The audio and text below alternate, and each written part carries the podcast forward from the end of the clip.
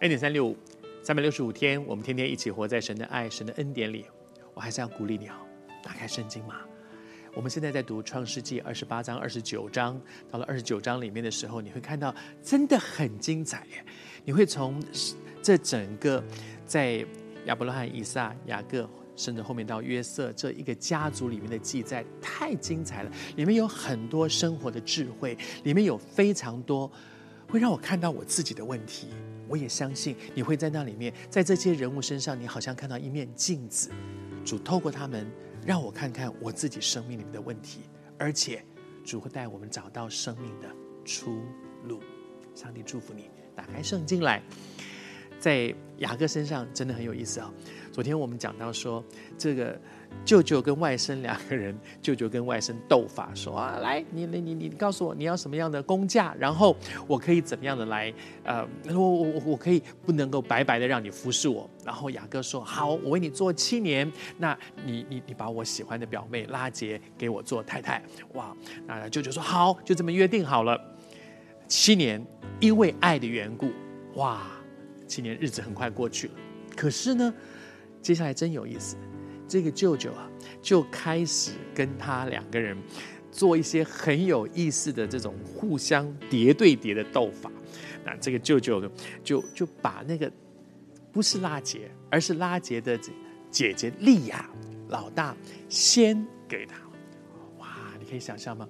雅各做了七年的事情，哦，现在终于要结婚了，我要娶到那个我心仪的女人，好快乐！那个时候大概也不像现在这个灯光这么亮，然后洞房花烛夜，第二天早上起来发现，哎，怎么不是不是利不是拉结，而是利亚？怎么回事？哇，他跑去找舅舅理论了，他就跟舅舅讲，我觉得他讲的那句话真有意思。他说：“你向我做的是什么事呢？”而且我服侍你，不是当时讲好了是为拉结吗？你为什么这么欺哄我呢？什么叫欺哄？就是骗。你为什么骗我呢？我每次读到这里，都会想到说，我们华人喜欢讲的一句话，就是欺骗人者，人恒骗之；欺人者，人恒欺之；骗人者，人恒骗之。你是什么样子的人，你就会遇到什么样的事情。上帝常常借着这样的环境里面修剪我们这个人，而雅各呢，我可以想说，他也是个很精的人呢、他不是一个会被别人骗的人呢、可是这么大的一件事情，而且他已经是七年来一直一直在期待等着这一天结婚这一天，七年来做的每一件事情都是为了七年后的今天可以娶到。我最喜欢的那个拉结，这么重要的一件事情，他怎么会迷迷糊糊的就就就娶了利亚呢？你知道，很多的时候就是这样，太高兴了，太快乐了，得意忘形了，放松了，就出事了。照说雅各不是这样迷迷糊糊的人，可是那天一定太快乐，然后啊，在那个婚礼上面。